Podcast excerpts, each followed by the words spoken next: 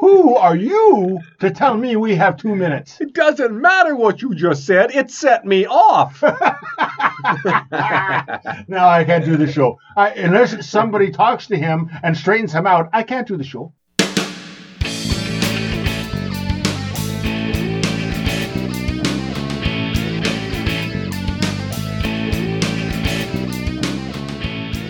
Hello, and welcome to another episode of Sounds from the 70s with Gary and Rob, otherwise known as Shuggy Two Shits. Shuggy two shits. And we are coming to you from the Winchester building in the no longer affluent downtown metropolis area. And guess why it's no longer affluent, Rob? Because the property values went to heck. Because of. Winchester? Yeah, well, I, I, I guess it would be Mr. Winchester, but the building, yeah. Oh, okay. Yeah, it's kind of it does bring the property values down a bit. Shut up. And I I love when I ask you a question and then when you answer it, I say, shut up. I think the situation is the way it is by design. I- I'm All a hard guy to work with. Uh, That's just the point. Uh, Only if I listen to it. today's episode, just like last week's episode. no, today's episode is not last week's episode. People would turn it off and say, "Oh, it's a repeat." Yeah, we got to do that one of these days. Yeah, we, we don't feel Today's like it. episode Listen to this. is last week's episode. so today's episode, just like last week's episode, was supposed to be, but wasn't, Hmm. is our after school episode, special after school episode, I guess. Where we learn lessons or teach lessons. This or- is where we teach a lesson. And we are going to teach all you youngsters and teenagers how to bring a podcast in on time, if not earlier than on time. Now, last week, last week we failed miserably in doing that. earlier than on time. Uh, today is going to be so different, I tell you. Today we're going to bring this not only on time, but maybe, Under? Well, I said earlier than on time. I guess under. Yeah, uh, we're going to bring it under time instead of overtime. Yeah. I don't think we're gonna. I think you've got too much stuff there. No, I don't think Cram we're in going to. there. We're going to try though. You know, we're just doing this for the kids and the kids are the ones who really appreciate it. Because I don't want the kids when they're starting out to go. You know, I want I want to do a podcast like Gary and Rob, but they're so long. and I want them to know that it can be a shortened podcast if they try. And if there's one thing kids really enjoy, it's audio podcasts. So one thing kids enjoy is reviewing albums from the 70s. you're talking about the Bee Gees, hey, they look at you, they don't know what you're talking about. I don't know why. Kids, kids. They're not like they used to be. Uh, oh, yeah, I feel, Rob, we're going to win uh, a potty for this episode. Now, a potty I always wanted to win a Razzie. is the awards they give every year to podcasts that exceed the expect their expectations. Whoa! I know. We've exceeded our expectations. Well, we're trying with this one. we In just fact, we should get one for every episode for the low expectations we have. Show. set the bar low. That's potty as in P O D D Y, not in P O T T Y. Okay. So they actually have awards. Well, sure. Actually, that's what I thought. anyway, this week is the last week in our three episodes. I say anyway a lot, by the way, because I, I, I try and divert from. A lot I- of times, you're trying to just uh, uh, It's a segue, or more importantly, it's a segue from anything you may yeah, have just one of my interruptions, Yes. and they are frequent. And there are, there are probably lots of people going out there saying, like, you know, Gary does a lot of anyways. I have to. Anyways, Anyway, this week is the it. last episode in our three episode look at the double live album in the 70s. Ooh, I like that. I'm going to do it again. live. Anyway, this week is the last episode in our three episode look at the double, live album of the 70s. And we close. I can't go back to normal after that. And then we and then we close. and then we close up shop. And we close this theme with the infamous 1975 album by Kiss called Alive. I didn't plan on that. Uh, did you even know what I did? Not alive too. Okay, I got it. But the 1975 album by Kiss called Alive. No, I can't call oh, Forget it. We're moving on. Or as I call it, Kiss Comes Alive. I just ruined the joke. As I call it, Kiss comes alive and plants a big smooch on Peter Frampton. But I did the smooch already, and it ruined because it was supposed to be a surprise. And yeah, and it came out. To, I could have warned you about that, but I wasn't at rehearsal. I'm going to tell you, kids and adults, we're five minutes into the show and we're ruining it already.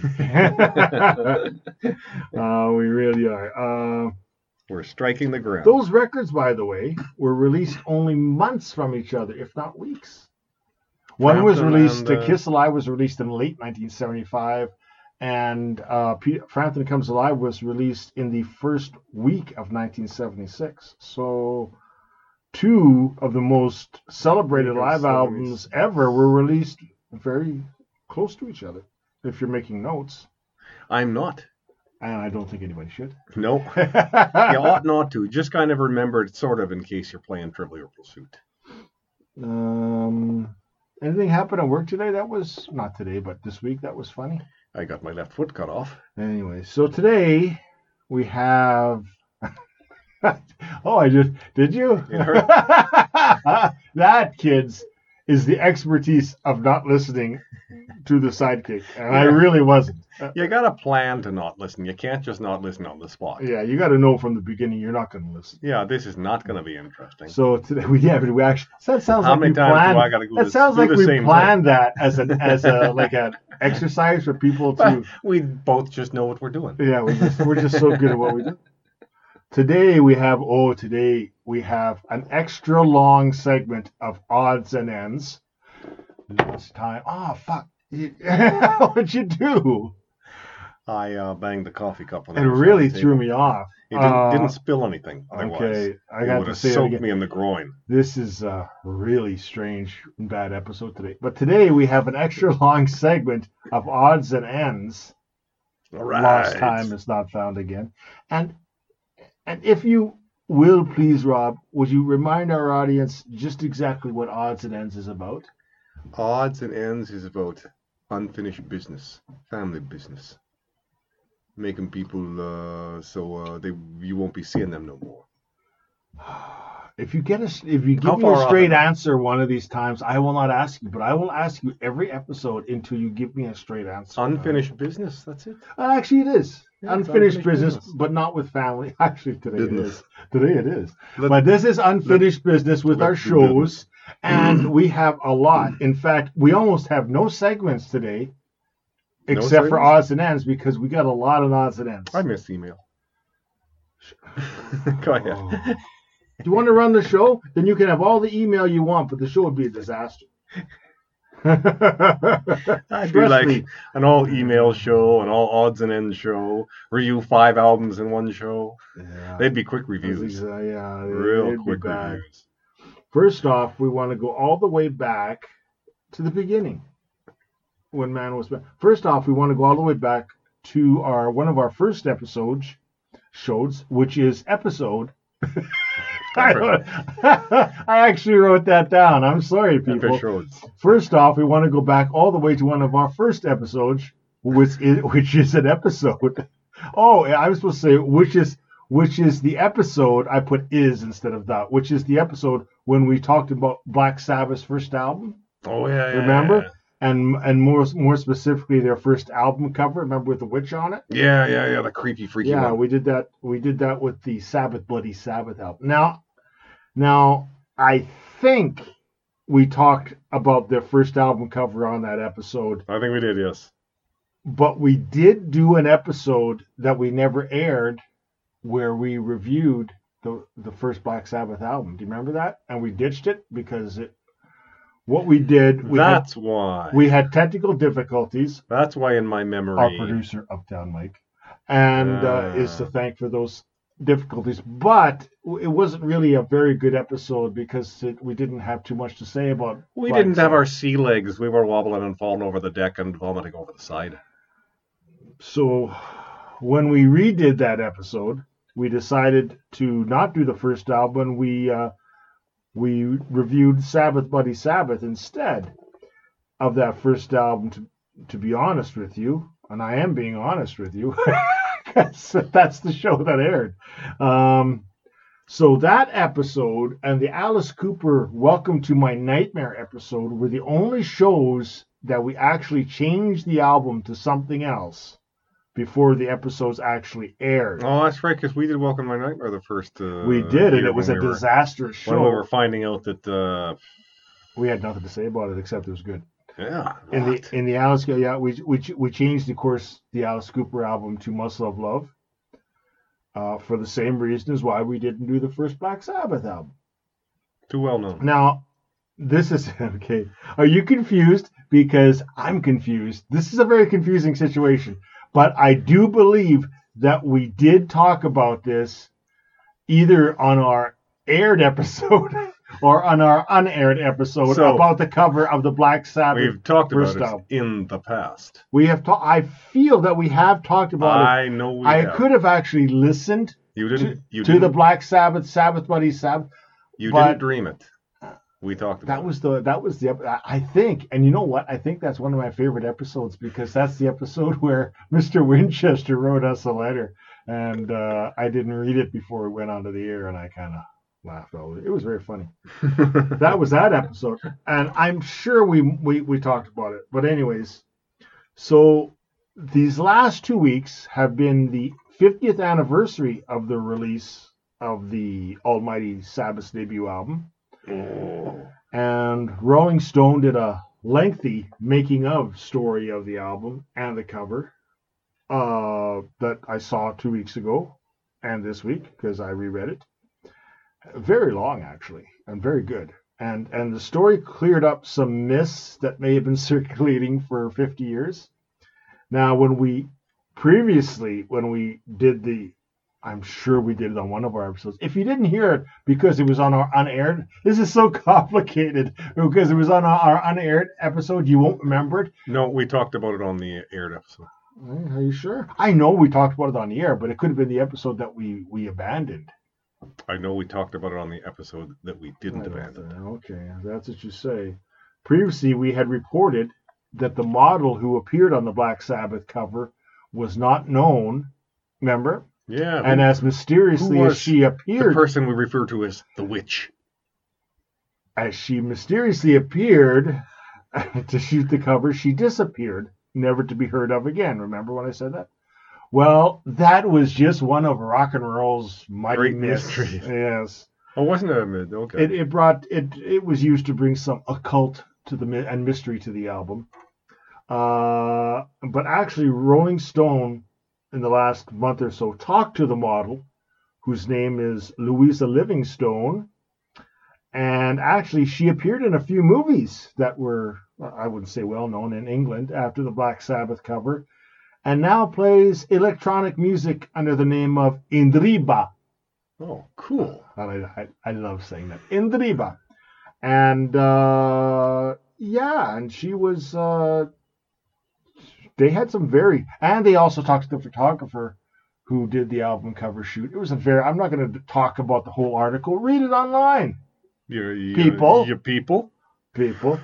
so another rock and roll myth has been debunked by our mighty investigators.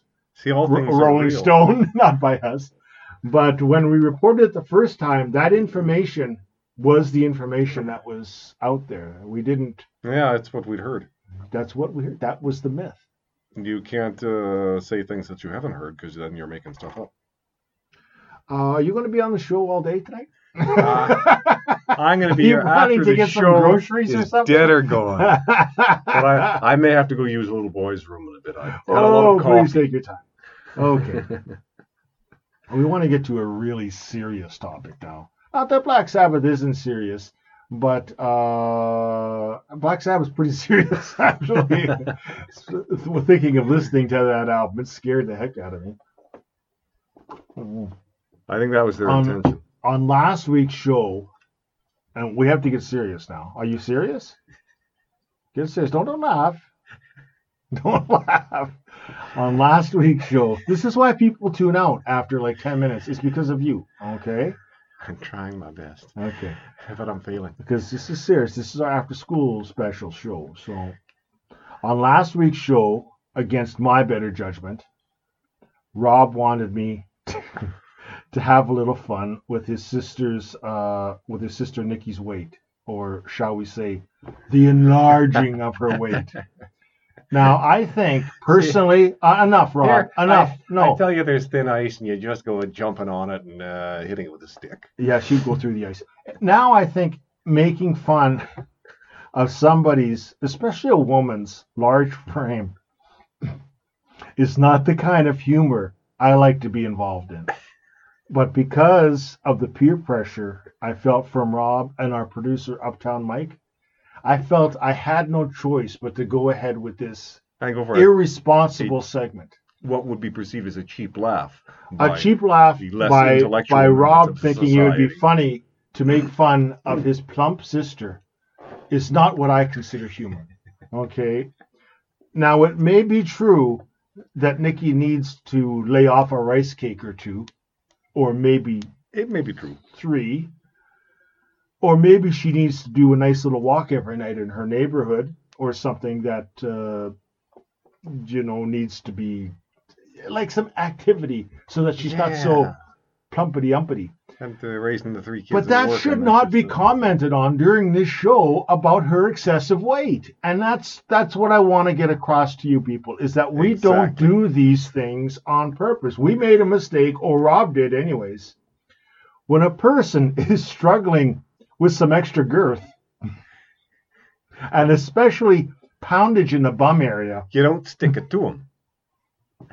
we should be supportive and not just a bunch of jokesters or clowns or joking clowns. By the way, I love joking clowns. we should, so, you know, it's just wrong. Nobody likes a joking clown except me. I, I, I kind of have a soft spot for it.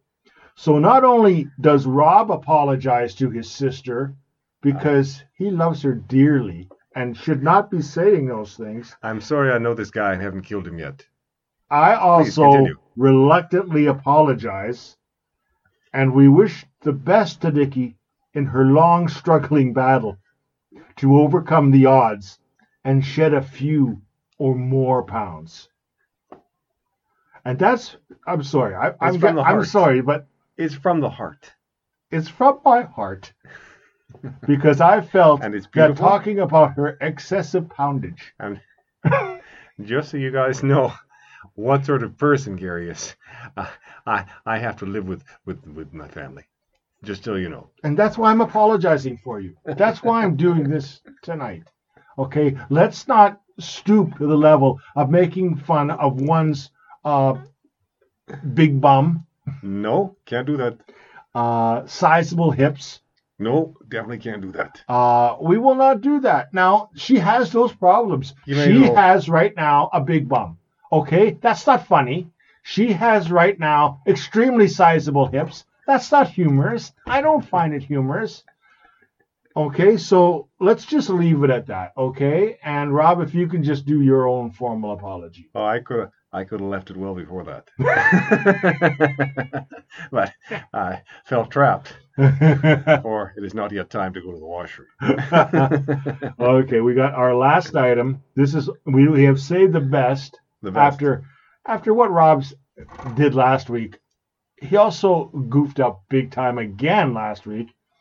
Last week, last item for odds and ends this week is from last week's show, and it has to do with Rob's again ill-timed comment. and sometime somewhat psychotic I comment have to remember not to talk. that he liked that he liked the 1978 movie Sergeant Pepper's Lonely Hearts Club Band, starring the Bee Gees and Peter Frampton. Robert Stigwell. Stigwood. Um, that's how much he knows people. He doesn't even know the people involved. He's just making comments because he has, I feel, some mental problems. Now, if you could explain, Rob, why you said that Oh. one of the movies I hate the most in my whole life is actually something you liked. I rather enjoyed watching it when I was 11. That's not true. You act, if you watched it when you were 11, that means you almost went to the theater and saw it. So don't tell me you were 11. It was on. TV about a year or two later. Was it was it? it was not uh, not on TV for long. It was on TV fairly quickly. What do you mean it wasn't on TV. I mean, they, they had it for five minutes, and they said this is shit, so we're not. Gonna We're not going to make any money at the theaters. Let's get this Um, more in syndication. Maybe we'll find an audience. Oh, on you mean it wasn't long before it was on TV? Yeah, because I definitely was very young when I saw it. And, And at that wanna- time, I had uh, was unfamiliar with the music of the Beatles. Therefore, there was nothing there uh, for it to uh, spoil for me. Oh, well, that's a good. Actually, that's a good point. Yeah. See, when you saw it, it was uh, y- y- shock, horror. It was like, oh, I thought atrocities like this only happen in Cambodia, but uh, here they are happening here. Did have some uh, good segments. Aerosmith. Uh, the- I would I would bring up the mighty coked up Aerosmith at the time. Alice Cooper. did uh, did a really great version of Come Together. Alice Cooper did not do a great version of I think Sun King. No, but he was entertaining. But at least it was Alice Cooper, and he, He had was a mustache. He It was, was, pretty uh, cool. and he yeah, was yeah. He got beat up. And uh, oh, Earth, Wind and Fire did a the best song on the album or interpretation on the album, which was "I Got to Get You Into My Life, Into My Life," Mm. which was really good. Other than that, it was uh, it was literally in my top three worst movies that I've ever seen in my life. And I've seen it twice for some reason. I hated it the first time, and I actually thought, no, this is true. I actually thought maybe I was wrong. and a couple of years later, I watched it again, and I disliked it even more. and I actually wanted to see it in the theater when I was, well, when you said 11, right? but it wasn't there long enough. The funny, now this is the funny thing is that I was a big Beatles fan. Like, no, Ah, not too many, not too. That would have been a. Oh, where'd my money go? My No. allowance money. I'm also 11. Now, nobody's a big music fan at 11. I was. I and I was stuck. This is true story. I really wanted to go to this movie because there was a lot of hype on the radio, and they had the uh, soundtrack album for like I don't know a couple weeks before the the movie was premiered, and they had a big premiere in the local radio station. It was like really big thing because nobody had seen the movie, so they didn't know shit. Yet, right? They it thought a- it was- still yeah. a surprise. Yeah, it was a Beatles movie, and Beatles weren't mentioned a lot in the late seventies. I mean, they just they really weren't. Uh, Yeah, they were so when something uh, happened, when a Beatles type project happened, it was big news. So just like it is now, but everybody now is like, oh, you know, uh, We, they're kind of used to it. Yeah, we expect big. News. We expect almost big news every year from the Beatles camp, Apple. And uh, I actually wanted to go, and I was pleading with my parents to go, but they wanted to stay at the lake. So I had to stay at the lake, and I was heartbroken because I wanted to see this movie. And I never did see the movie because the following week the movie was gone. I wonder why. And plus, Bums in seats. I was really bummed that I didn't want to see it anymore because the reviews in the paper and everything were vicious. and uh, I didn't end up seeing the movie for I think about ten years after that. so less than one star. Turkey. Sorry, it gets turkey. So I just find your, but I understand where your comment is coming from now, as a person, as a as a Point relative. I was young. And point B, like I say, there was nothing to um Right. uh, to, to spoil there for me. So you know what? I accept your apology. I hope you accept it in the spirit in which it materialized. You had two apologies tonight. You apologized to your sister for your terrible comments about her excessive Well, weight Really more my association. because I didn't want to. Disreputable elements of And I, you know, I don't, I don't, I really don't want to talk about this anymore. But when a person has weight problems like like she does, it's a cause for concern. it's something that we just want to get out of the way and say we're sorry and uh, we don't want to make we don't want to make fun of a big bum. Yeah, like uh, who are we? Who are we? what type of, you have to look in the mirror and say, what type of people are you? And then you have to apologize for liking uh, a universally hated movie. But then when you put it Yeah. into the context of you weren't even legal enough to like the movie, Yeah, I wasn't that smart. then it's you weren't smart enough to know what a good movie or bad movie was at that point. So you know what? You're excused on the Sergeant Pepper, but shame on you for making fun of uh, of uh, Nikki having one or too many, three maybe rice cakes too many. Um, I've been bad, and I'll admit that. Actually, no, I haven't. I'd like. I, I would actually like Maybe if we could have a live victim. phone call right now to so that Ah, that's the thing. The phone's not working. Well, if the phone was working, we damn well would do it. I think there's a telephone jack in here somewhere. Anyways, speaking of Jack, that was a bad segue. Remember when Jack was the album review of Kiss Alive? Remember when Jack did the album review of Kiss Alive? Yeah, but then he left town. Sorry, this could be one of our worst episodes ever. This is right up there. And we just had two really great episodes. Yeah, You you gotta know, expect us to The only people bit. they uh, they do a thing uh, over and over, they get better at it. We're descending. We're spiraling. I'm sorry, I'm looking for the tab for the next segment. So, uh, what was that about spiraling, Ryan? I thought you were shocked by the awful truth. Yes. Yeah, The, the truth of whatever you I were was saying truthfully shocked. is so true. Um, now, Kiss Alive, everybody knows about Kiss, but thi- this is actually okay. What I will I will go over it. You You know. Kiss You Kiss is was formed in uh, 1973 from a band called Wicked Lester, and and then uh, blah, blah, blah, blah. Um, you got Gene Simmons on bass, Mhm. you got Paul Stanley on rhythm guitar, and you've got Peter Criss on drums, and of course Ace the ever great Ace Frehley on guitar, lead guitar. Now, again, just like with our other two albums, and really why I picked these three albums for our double live albums, they got great backstories. and this one, not that every album we pick has great backstories, But because that would be impossible. Something to shoot for when you're Especially with, albums. well, it's something to shoot for. And plus, not too many albums have great backstories. Because, like I said last week, sometimes, most of the time, 80% of the time, it's just like, we need a live album.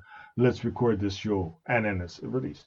Uh, but these albums really do, like, and they all have a lot in common. And I'm going to tell you right now, before I get into the Kiss Alive story, that all three live albums are within one minute of each other in total length. One minute. That's unusual. It is. The Rush album is 79 minutes long. The Peter Frampton album is 79 minutes long. And the Kiss album is 78 minutes long. That's Wow. spooky. That's actually not unusual at all, considering about 20 minutes per side, four sides. It is 80 actually minutes. unusual. You know what, Rob, with your smart ass comment, is that a lot of albums. A albums double album is about 80 minutes music. You can put 25 minutes, sometimes even 28 minutes on the side of a record. But most people choose not to. Okay, we're going to move on because somebody's going to get hit and it's not going to be me. For reasons, for reasons of fidelity. Anyways, it, it I thought it was a good anecdote, but uh, Rob, who was supposed to be my sidekick and only supposed to say, Yes, sir, that's a good point, did not do that that time. No, I kicked you in the balls there. Yeah, I don't really like that language unless you're talking about your sister's girth. How'd you, how'd Um, you like that? So Kiss released three albums. I mean, they released albums quicker than than women give birth. yeah, how can they do it so quickly? Uh, they released in early '74. They released their debut album, Kiss. Uh, very good album, but didn't sell very many copies. Again, it, it was kind of a, a limp production. Didn't uh, good songs didn't really have uh, Didn't perform. didn't didn't didn't the production wasn't up to the songs. Ah, Yes. So then in late 74, they released Hotter Than Hell, which had one of the worst album covers ever. it was it was an album cover. Don't don't do that on the air. What is wrong with you? What are you some kind of savage? I like to keep it real. Yeah, well you'll keep it real in another room then, and I'll do this by myself. Well, that's one of the silver fire hats. so that's when, that's when they go, it's a firehouse. Um, I used to do that before my friend all the time. I used to, because I got it from Kiss, and we used to play the album all the time, all Kiss Alive all the time, and. I did my Paul Stanley impression of going like, you know what? It's a firehouse. Anyways, Hotter Than Hell had one of the worst album covers ever, which didn't help the album at all. And it also, by chance, had one of the worst productions. Even as a 10 year old, when I was listening to this, I said to myself, this sounds pretty crappy. I like the songs, but this sounds pretty crappy. and it was actually one of the worst sounding albums I've ever heard. It sounds like they were recorded like In the garage? oh Maybe no. not that bad. It sounded like they just they recorded it. They were recording it in the room, and somebody just decided to put baffles all between themselves and the music. It's just terrible. Then they were then they decided to get Neil Bogart, who's the head of Columbia Casablanca Records, to produce their third album, Dressed to Kill, which really sounded pretty good, but still didn't capture the live essence of the band. So all three albums had a cult following because of the makeup and their incredible show. live show. Yeah. They had a really good following, but they had very, very mediocre sales at best. So they're on the edge. And not only that, but Neil Bogart, uh, who owned Casablanca Records, had made some ill-advised Bogart. ill well, that's called it's called Casablanca Records. Uh, had some ill-advised uh, albums that he released. One of them was the Tonight Show with Johnny Carson, thinking an album of the Tonight Show starring Johnny Carson would sell. In fact, it got returned to the record stores in droves. So Casablanca was just on the verge of decline, like extinction. Casablanca, by the way, Collapse. exists to this day, which is amazing. I remember they had the uh, the, uh, the, the, the, the, the, the on the album the little uh, paper circular thing where they with the hole in it. Uh, it always had the. Uh, Yeah, all albums have that. yeah. it's but theirs was unique. It was Casablanca. Oh, it was Casablanca. I just thought you meant, you know what had that round thing? And then you could It put the made of record in? paper. It was pasted on there, and uh, you could read it. and It had the songs on it. Yeah, that was kind of like Rick's place there on, in Casablanca. That's what it had around. But uh, anyways, what was I? What was I saying? Oh yeah, and then About he made collapse. some bad decisions, and they were about to collapse. And then Kiss, like, whoo, they they were not like if if Casablanca Records collapses, of course they collapse as far as their contract is concerned. And who knows if anybody wants to pick them up because their Uh, albums yeah, have not sold. Three, we don't see nothing. We're probably gonna continue to see nothing. Uh, forget it. These guys are bums. Get them out of here. Yeah, I don't know. I don't know if they're going to next album is going to be Destroyer because they're not going to get the money for it Yeah. if if their if their fourth album stiffs, right? They're not going to get that Bob Ezrin to produce Destroyer. They might have a contract, but it may just be the same old same old and then eventually they they do. So this that's why this album was it saved Casablanca Records because just like Peter Frampton's album, Frampton Comes Alive, of course, it sold millions and millions. It was just for a live double live album, it was huge. It went to number eight on the charts, and that's incredible for a live album. Even more incredible today because nobody hardly releases live albums. And live albums really by the mid '80s, live albums became more, really became more of a of a contract stipulation or a ending of a contract thing mm-hmm. because they just people didn't like buying live albums anymore. The unplugged albums did well, you know, from Yeah. MTV. Like people and that would do well, but not real live albums. That really stopped selling as a commodity like it did in the '70s because it it revealed something. People stopped caring about live albums. I shouldn't really go into this, but people stopped caring probably in the '80s about making statements with their live albums, like, "Oh, we could, we're gonna," just like with Peter Frampton and Kiss, they both wanted to show that their music was better than their studio albums were showing people. Yeah. And and people, and by the '80s, people didn't care about that. They just wanted to put product out there. That's all it was. Yeah, they're kind of like saying uh, we uh, can't really show you that our live uh, show is pretty much the same as our recorded. Uh, so Yes, exactly. So they so they recorded a couple of shows in 1975 and uh, more specifically around May of 1975. And then there's the controversy of the overdubs. Uh, is this a heavily overdubbed album? I'm going to tell you right now my feeling of it because this thing has I don't know how long this has been, been, talked about or yeah been been a controversy but i'm telling you right now if you're if you're making a live album and and more specifically, if your three albums that you've made beforehand hasn't succeeded because of poor production, you're not going to save your live album by going into the studio and and trying to uh, overdub uh, guitars because you didn't succeed in the first place. This album is, except for mistakes, and I do I do believe that obviously with Kiss being a very jumping up and down and breathing fire Yeah, and all that, got, there's going to uh, be people not getting to the microphone on time.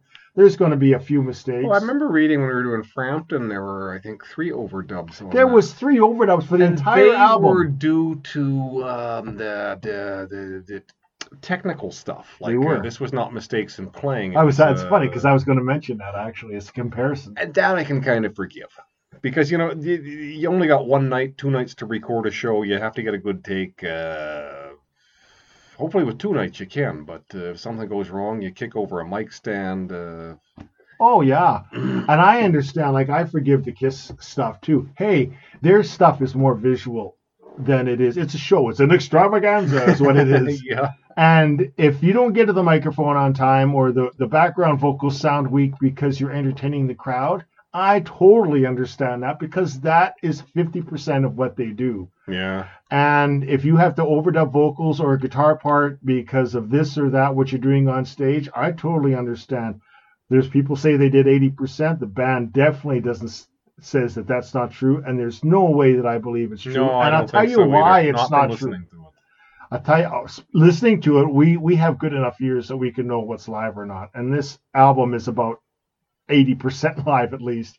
Is that my friend of mine when Kissology came out? Now, Kissology is uh, That thing that tells about Kiss. was uh, a video package, and it was divided into three sections. It was released in three sections, starting in 2007, which was Kiss tried to release everything they have on video uh, to its to their fans and to the public, but mostly to their fans. And, and Kissology One went up went from like 1973 to 1977 or whatever, and then the next box set that came did the same thing, and then the next last box set did the same thing. They they went from you know 77, and the other one went from 77 to 84 or whatever.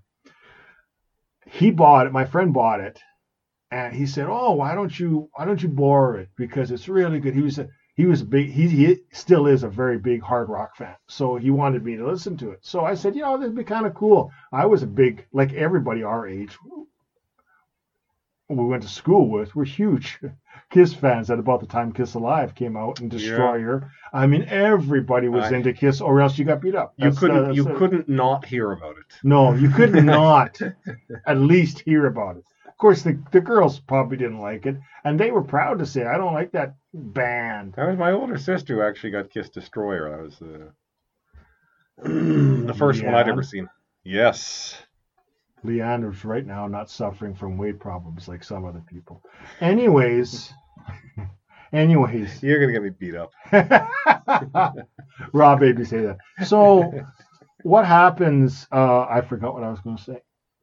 Uh, oh yes, the Kissology. Kissology. Uh, it's two discs and it's six freaking hours. It's like I don't know, four or five shows on there and TV appearances. Oh, when they did the Paul Lynde Halloween Oh. special, that was funny. Uh, I watched it all, not in one sitting. If I watched all six hours of Kiss in one sitting, I would not be here today. I would be in a sanitarium someplace. But I did watch it like over like maybe two weeks. I watched all six hours of it, and I tell you, they were a great live band. And I, I, I'm telling you that you can't over or you don't bother making overdubs on concerts that you you filmed. You just don't do it because they weren't really meant to be shown uh, to the public. So there's no overdubs on these on these concerts that I saw, and they were great. And uh, one thing you don't get to hear because Ace Frehley is just guitar god, is that what you don't get to hear on this live album that you get to see on the video from the same time period is he actually plays the finger thing that Eddie Van Halen three years later would do. And That finger tapping. The uh, finger tapping, which that's an became- eruption and uh, other stuff. yeah, on Eruption, uh, Ace Frehley did it did it way before he did. He did it year he did it in 1973. You know what? He didn't patent it. and he didn't patent it, but I'll tell you, uh, I think I did hear Eddie Van Halen say, "Hey, I, I got that from like Ace Frehley and, and one or two other players who just didn't get recognition. He didn't invent it. I thought he invented it because when I no, heard, he when I definitely heard that, perfected it. when I Definitely heard that, perfected it, I heard that my brother bought the Van Halen album. Not to get off track, but I am getting off track. And when I heard that eruption, I had never heard anything like that before. I had never heard anything like that, and rock and roll was already in its mid twenties. Yeah, I mean, even a guy playing picking fast uh, doesn't sound like. I was thinking, well, how many guitars did he overdub on that when I heard it? And I was only 12 years old, and I was going, how many how many overdubs did he do that to get all those guitars on there? And then when it, I was told like it was no, that's one guitar, and he's playing it, and I was like, wow. And Ace Frehley was doing this, and so no, this album is not is not is not heavily overdubbed. There are overdubs that have to be done, but that's about it. So we're going to get to the album in general here, and uh, I'm. It's hard for me to. I'm not. You know, I had listened even by the time I was 12 to every Kiss album up to the Kiss, the actually Kiss Alive 2. I had uh, the first Kiss album my brother bought on eight track. This is how old it is. Hotter Than Hell he bought on eight track. Same with Dressed to Kill. And eight tracks you can't really get rid of unless you lose them or break them. Oh, they always break eventually. Yeah. And Yeah. then he had Kiss Alive right almost when it was released. Every kid we knew had Kiss Alive. I remember hearing the other kids say, "You got to hear the drum solo in Black Diamond." No, it's not in Black Diamond. It's a song before Black Diamond. In a hundred thousand years. And um, then I heard, uh, and then he bought, he my brother bought Destroyer on eight track. He also bought Rock and Roll Over, the the album after that on Yeah, A yeah, track. yeah, that and the only Kiss album I ever bought was, which you got out of school. I can't remember what year it was, 77. And the first day after school, about the very first week that Love Gun was released, I bought Love Gun with my own money. And it came with a love gun. No, nobody unless they unless they bought the album know what I'm talking about. But it is actual gun that went with paper, and uh, I was it was so cool. And it was the last Kiss album I bought. The, I almost bought Kiss Alive 2, and this is an important moment because I saved up money to buy Kiss Alive 2 the next year, and I went there then and the it was like that, and it was like Beggar's Banquet by the Stones, and I bought Beggar's Banquet. And Never I got around, Never uh, got around ever to taking Kiss all that seriously anymore. Because once you hear the Stones on Baker's Banquet, Kiss doesn't seem all that important anymore. and a lot of things changed actually when I bought that album. But I had every album up to up to Alive 2, and so and I've heard probably Alive. I haven't heard Kiss Alive. Swear to God, probably in 40 years. But when I listened to this album, it was probably still probably the 30th time I had listened to it, and all of it came back. You know, uh, all of this listening to it when I was 12 years old. God, I listened to this album a lot. By the way, I was so enthralled at the time, as we were talking about Peter Criss's drum solo. It ain't that hot. I thought it was the bee's knees back when I was. That's what they 11 everyone's years talking. You gotta hear this drum solo. Is the greatest drummer ever. It's actually because nobody at our age had ever heard a drum solo on a record before. Yeah, yeah. We didn't know John Bonham or Keith Moon. No. so that it, it was like the most amazing thing. But in, in actuality, it's it's a very rhythmic solo. But he doesn't really do anything except keep the rhythm for a couple of minutes and do, does a couple of things which are pretty neat. I'm not knocking Peter Criss because Peter Criss and Ace Frehley are musically the heart of this album. They are just, I mean, Ace Frehley's the god on this album. I was The amount of licks that Ace Frehley just thinks of I was is surprised mesmerizing. by the, uh, the the kind of complexity in the music, and the uh, the, the the parts that uh, they were picking. Like uh, that uh, that caught me off guard.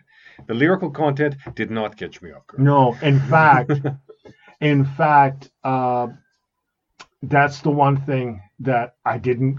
Of course, you don't care about when you're 11 years old. No, because it's cool. really- Didn't really even know because the music was cool. I'll But then you you start now. to learn that there's uh, songs that are about stuff that uh, you actually kind of want to hear. You don't care when you're 11 what the stuff's about, No. unless it's about something cool. You know, like uh, whatever whatever was cool when we were 11. I My description at this age, I would say uh, these are songs of romance and girls taking off their clothes. Yes, and that's actually it's actually a lot of these songs are very sexist. A lot of these songs kind By of today's standards, Well, no, you know, Rob. To be honest with you, uh, in my standards, because these is not the type of lyrics. I, these is why I don't. I'm not a big heavy metal fan. Is because of lyrics like this from Well, bands, yeah. bands like, and you know, I, I got to be truthful. I don't. I, it just doesn't. It just doesn't.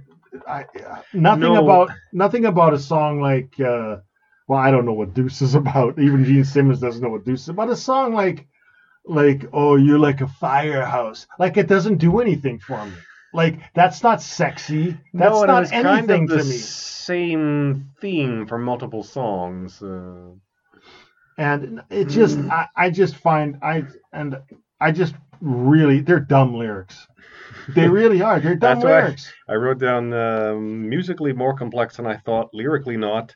Songs written for stage show, less attention to lyrics. Spinal Tapish. And it's not to say uh, they, they- they- they were silly, but uh, what I'm saying is that Spinal Tap had to get its inspiration from somewhere, and I think lyrically and vocally, they got a lot of uh, the, the their uh, inspiration from Kiss. i agree with that i agree with that very much so But also that singing style, that's just the very edge of shouting that they do. i don't That's first perfect of all for the show. i got i gotta say something i got i gotta say this rob I'll let Paul you say it. Stanley, Paul Stanley, not his singing, but it, but his talking to the crowd. You got a you got a freaking microphone.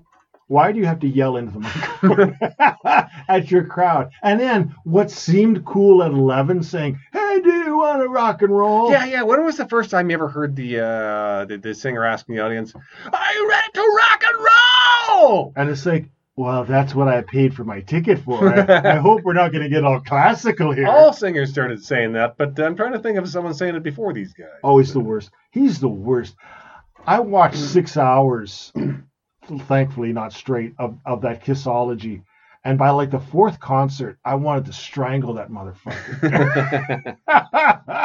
like, he has got to be the most aggravating front man as far as speaking to a crowd I have ever heard in rock and roll history. I swear to God, I have never wanted to kill somebody as much as I want to kill Paul Stanley when he, he talks so demeaning to the audience, like, "Hey, everybody, is everybody here have here to have fun? No shit. no, bring us down a little bit, could you?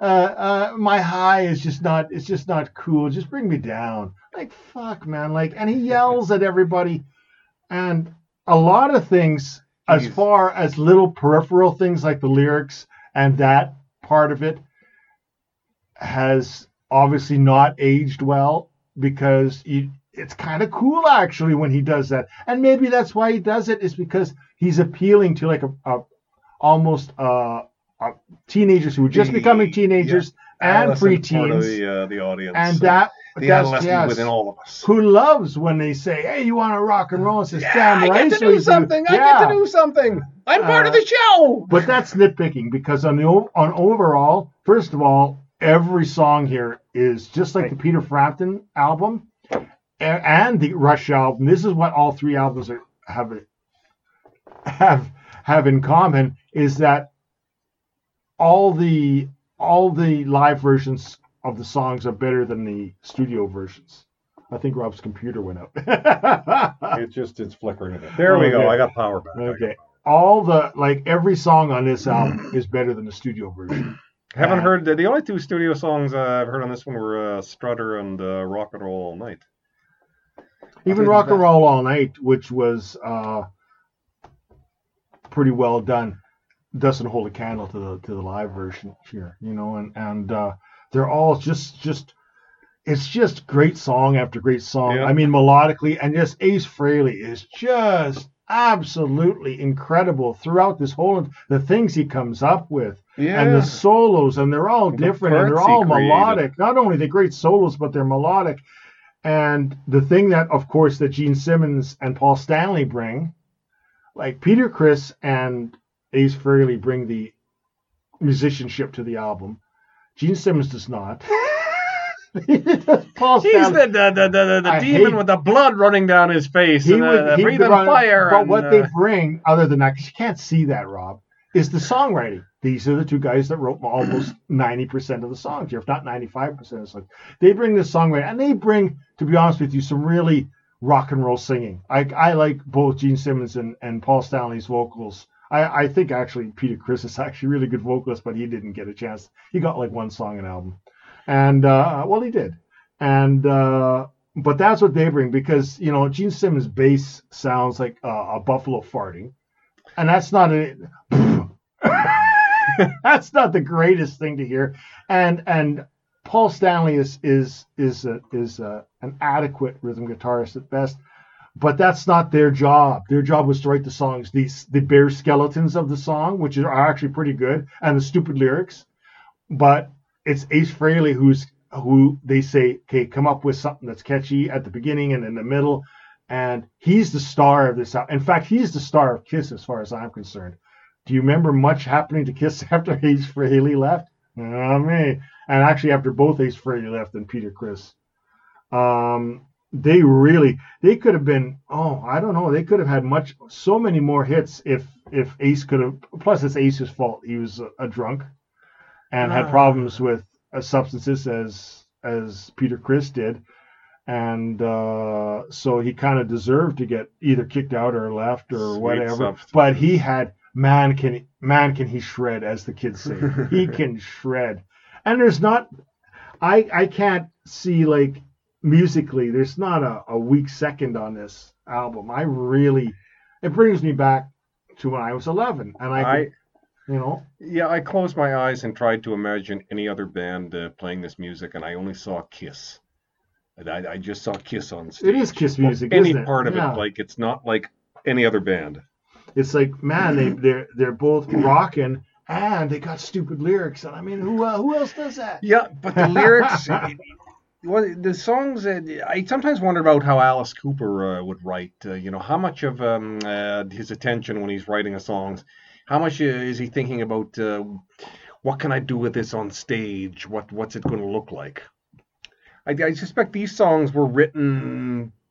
I mean, for rock and roll first, but also a big part of it is because we're going to do a show on stage, and what are we going to do during this song? And uh, And maybe that's that's, why there was less attention paid to the lyrics. I agree. I I agree. You know, sometimes because of my musical tastes, I I kind of harbor too much on that when actually that that's what the band wants, and that's what the that's what their audience Yes. they're going for.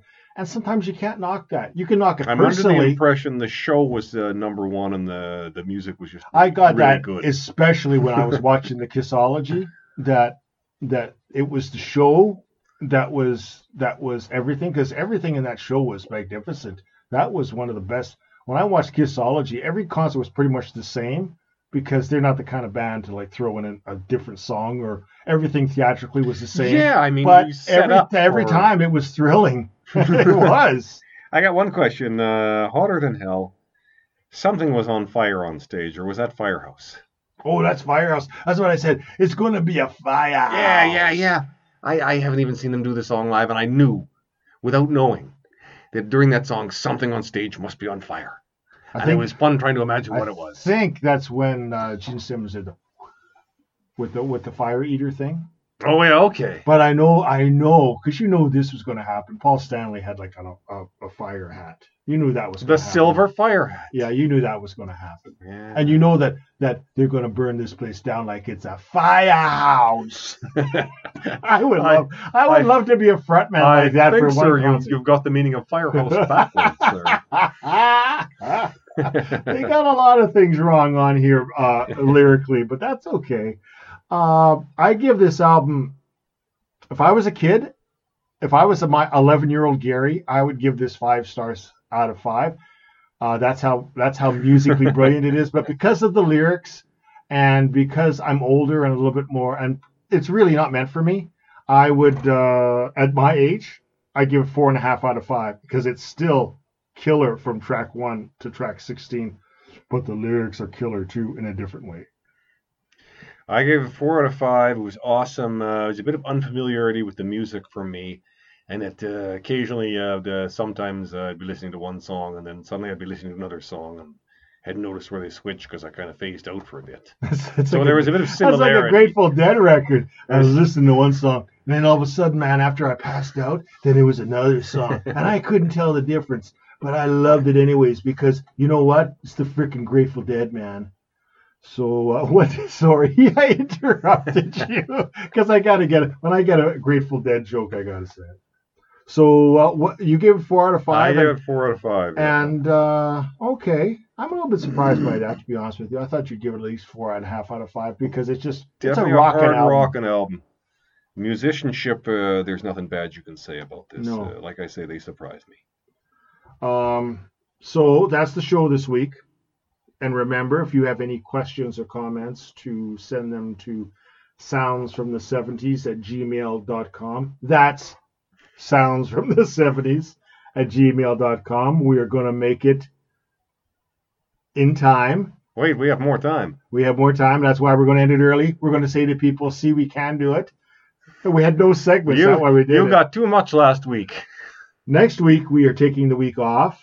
And so we can plan for our next batch of shows with a new theme. I'm going to the And we're going to have more guests, which we don't have anyways, and much more laughs, which we never really have, and so on and so forth.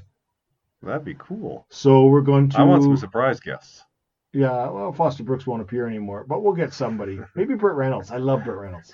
Foster Brooks was our very own Bruno Kirby. so we will uh, see you in two weeks, everybody. Good day.